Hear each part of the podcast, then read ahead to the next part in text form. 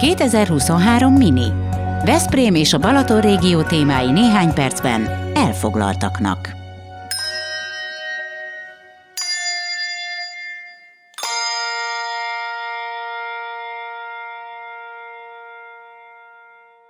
Szervusztok, kedves hallgatók! A 2023 Mini első adását halljátok, én Gellért Gábor vagyok.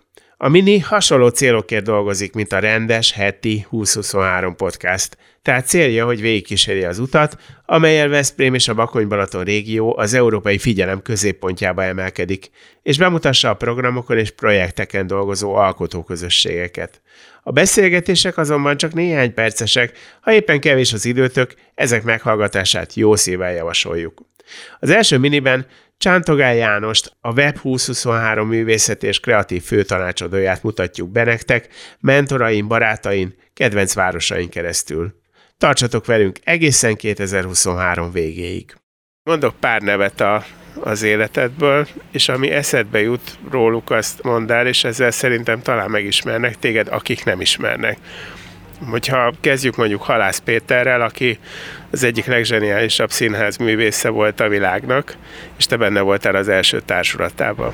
Hát a Péterről egyből az a szó jut eszembe, hogy mentor, legfontosabb ifjúkori mesterem, vagy az talán kicsit hülye hangzik, de mentorom az az, az ember, akitől azt hiszem, hogy sok mindent tanultam, ha jól lehet, fogalmam sincs, hogy mit tanultam tőle kitörölhetetlenül jelen van az életemben.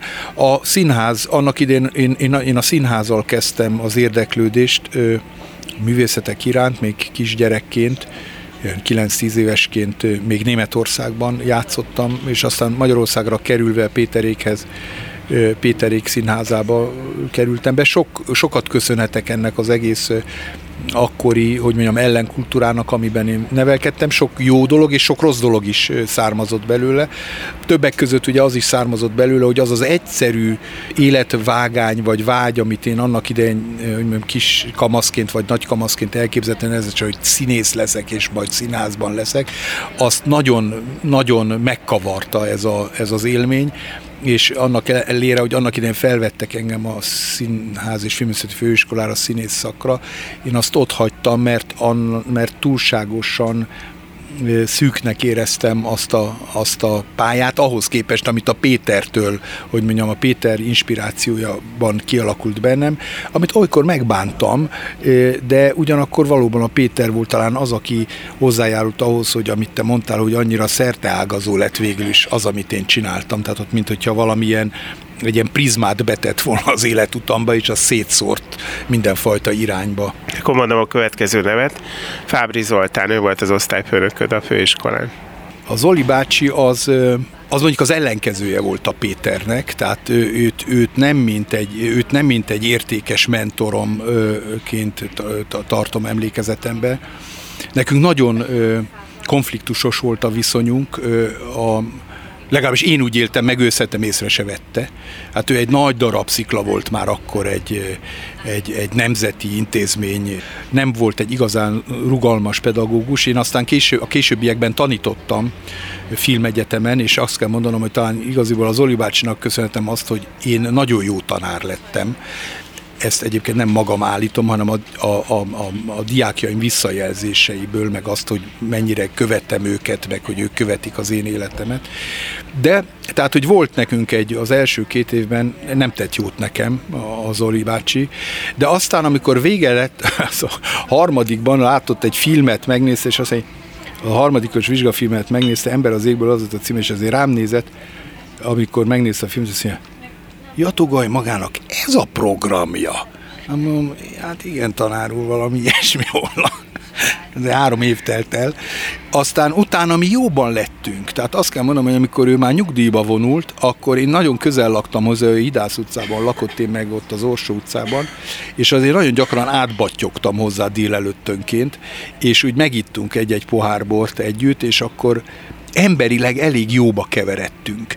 Nem tettem neki szemrehányást azért, hogy, hogy mondjam, nem a, a kiemelkedő ilyen, ö, ö, ö, hogy mondjam, aranyba foglalt tanáraim közé sorolom őt, de emberileg viszont egy, egy, egy, egy, egy érdekes egy érdekes, ember talál, érdekes embert ismerte meg, akinek a filmjeit egyébként az utóbbi időben egyre gyakrabban megnézem, és egyre inkább figyelem, hogy mi mindenről maradtam le az ő tudását illetően, mi mindent nem is tudott ő átadni, hogy mennyire meglepődtem annak én, hogy az aranypolgárt Citizenként tartotta a legjobb filmnek, nagy film, azt mindig úgy gondoltam, hogy az nem lehet, hogy egy ilyen konzervatív úriember, mint, amit az, mint ami az Oli bácsi, egy ennyire, hogy mondjam, ennyire kísérletező kedvű filmet, de aztán lehet látni egyébként, hogy de igen, ő nagyon figyelt és nagyon használta ezeket a dolgokat. Nagyon, nagyon ér, különös kapcsolatunk volt az Oli bácsival. Isabel Üper, ezt olvastam, hogy te vele játszottál.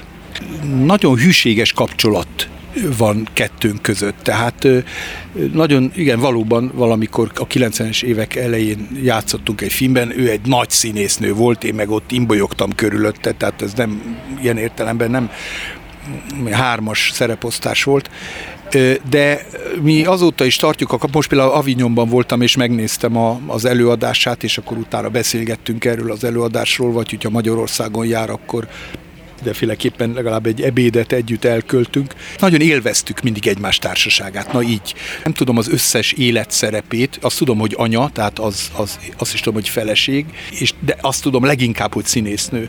És az, hogy, hogy, az, hogy ő hogyan, hogy hogyan alakítja át az összes energiáját a színésznői létbe, az mindig, az mindig bámulattal tölt el. Hát ő egy, ő valóban a korunk egyik egészen kiemelkedő és nagyon intelligens és borzalmasan érzékeny és elég táglátó körű művésze. Örülök, megtisztel engem a, a rokon szemvével, barátságával.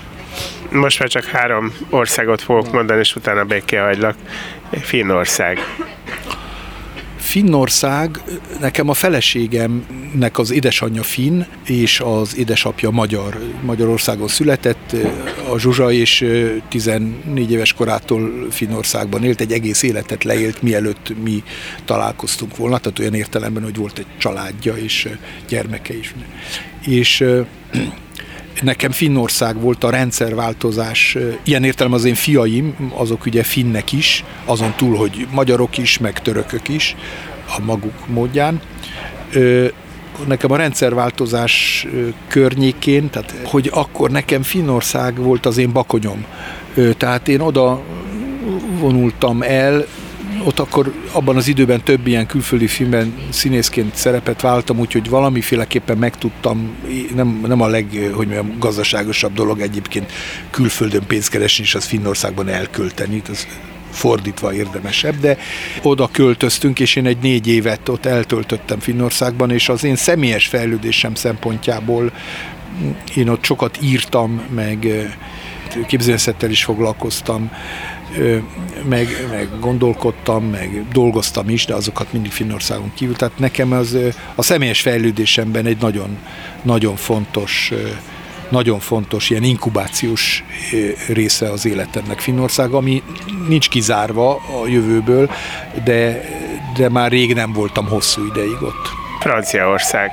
Franciaország, és most zárójelben azt kell mondanom, hogy ha, fel, ha nem is teszed fel a kérdést, akkor is a Németországot el fogom mondani, zárójelbe zárva. Franciaország az az egy nagyon egysz, pofon egyszerű ifjúkori vágy volt mindig. Nekem a szüleim Franciaországban, ők Franciaországban voltak diákok, és Franciaországban, Svájcban, és aztán úgy kerültek ők Magyarországra, és ők, amikor nem akarták, hogy én értsem, amit mondanak, akkor ők franciául beszéltek egymás között. Úgyhogy gyerekkoromban ez a Nicht Kind, ez nekem franciául volt előadva, és ezáltal egy ilyen egészen ellenállhatatlan vágyat oltottak belém a francia nyelv iránt és a francia kultúra iránt is. Anyám egyébként frankomán, apám inkább anglomán volt, és mivel elváltak, és az anyámmal maradtam, ezért ugye ez a frankománia az még felerősödött. Tehát én Franciaországban keveredtem a 70-es évek elejétől kezdve majdnem minden nyaramat ott töltöttem Párizsban, meg, meg a környékén, meg Dél-Franciaország, meg barátságok zajló. Az életemnek nagyon húsba vágó találkozásainak a helyszíne volt számomra Franciaország, és aztán három évet éltem is ott, meg jártam egyetemre. Elidegethetetlenül fontos számomra a francia kultúra, meg a francia nyelv, meg azok a, az élmények, amik alakították az életemet, ott a jó és rossz élmények. Tehát valamiképpen talán az európai identitásomnak egy, egy fontos pillére ez a francia kultúrához való ilyen bensőséges kapcsolódás. Egyébként egyoldalú a szerelem, tehát nem mondom, hogy, hogy mit tudom, Franciaország engem mit tudom, tártkarokkal várt volna, de, de jó barátaim vannak ott nagyon, igen. Hát ugye már előtte, de persze Németország és Igen, Berlin. Azt nem, azt nem lehet kihagyni, mert Németország volt, mégpedig Kelet-Németország és Lipcse. Én Németországban összesen talán nem is tudom, összesen mennyi időt éltem, hát 18-20 évet az életemből. Mondjuk ez 66 év alatt nem olyan sok, de azért nem is kevés. Hát én nagyon kisgyerekként, 8 évesen kerültem ki egyik pillanatról a másikra német nyelvű közegbe, és nekem az volt talán az életemnek a legmeghatározóbb változása, majd hogy nem mindenfajta elő, számomra az én szubjektív érzetemben mindenfajta elő jel nélkül egy teljesen meghitt otthoni, itthoni közegből egyszer csak egy totálisan idegen német közegbe lettem belökve, olyan módon, hogy ráadásul a szüleim ebben a maguk módján nem is vettek részt, mert ők teljesen más dologgal voltak elfoglalva. Tehát én ott harcoltam ki magamnak el, első életemben először egy teljesen idegen, és egyébként nem feltétlen barátságos közegben a, a magam helyét, és ilyen módon a német kultúra és a német nyelv az úgy perzselt meg engem, mint a fát a tűz, vagy nem tudom, nagyon mélyen, nagyon mélyen a részemé vált a német, a német kultúra. Ott váltam kultúremberré, igaziból az ember úgy 8 éves korától 14 éves koráig ott van az a változás, amikor egyszer csak a, a kultúrával valamiféleképpen tudatosan kapcsolatba kerül. Ott váltam kultúremberré, a, a német irodalom, a német történelem, mert ott öntötték belém, és ez azóta is bennem van, és valódi valódi identitásként létezik bennem, nem vallom magam németnek, de nagyon értem, nagyon értem és nagyon erős empátiám van a, a német, németség, német identitás mindenfajta ellentmondásával együtt iránt. Talán az utolsó felsőrs, ez a mostani bázisod, az is marad? Ebből az életből, amit én éltem, ebből azt nem lehet levonni, hogy ami van, az marad, hanem inkább az ellenkezőjét.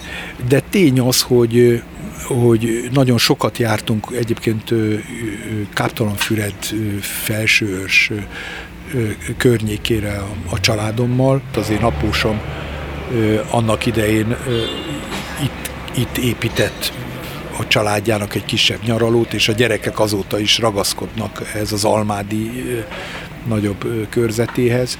Mindig ez volt a, az elképzelésünk, hogy majd eleinte ide akartunk költözni, amikor még a gyerekek kamaszok voltak, aztán kaptam ezt a feladatot, hogy Németországba menjek a Magyar Intézetet vezetni, ezért itt kellett hagynunk ezt a tervet, de most visszatértünk, persze a gyerekek nélkül már, és berendezkedtünk Felsőörsön. Felsőörs nagyon jó formájában számomra azt, a, azt az otthon érzetet adja, amit, amit egy ilyen természeti környezet egy szőlődomb tetején adni tud. Azt kell mondom, hogy felsős az számomra egy ilyen, és az a, az, az a hely, ahol mi lakunk, az jelenleg az otthonom. Ennél otthonabb még nem éreztem magam még, tehát ez, ez egy valódi otthonérzet, és hát ez mondják ugye, hogy az ember azért van, hogy a Tamás járon, azért van az ember a földön, hogy valahol otthon legyen. Ez számomra mindig is egy nagy kihívás volt, és ezt a valahol ezt én nekem nagyon gyakran nagybetűvel kell írnom. Ez volt a 2023 mini adása. Köszönjük, hogy velünk tartottatok. Ha tetszett, kérjük hallgassátok meg a rendes heti 2023 adását is, amelyben Csántogál Jánossal a Web 2023 művészet és kreatív főtanácsadójával beszélgetünk a program jelenéről és jövőjéről. Megköszönjük a Követitek Facebook és Instagram oldalunkat, valamint a Veszprém Balaton 2023.hu című weboldalunkat is. Jövő héten új anyagokkal érkezünk. Gellért Gábort hallottátok.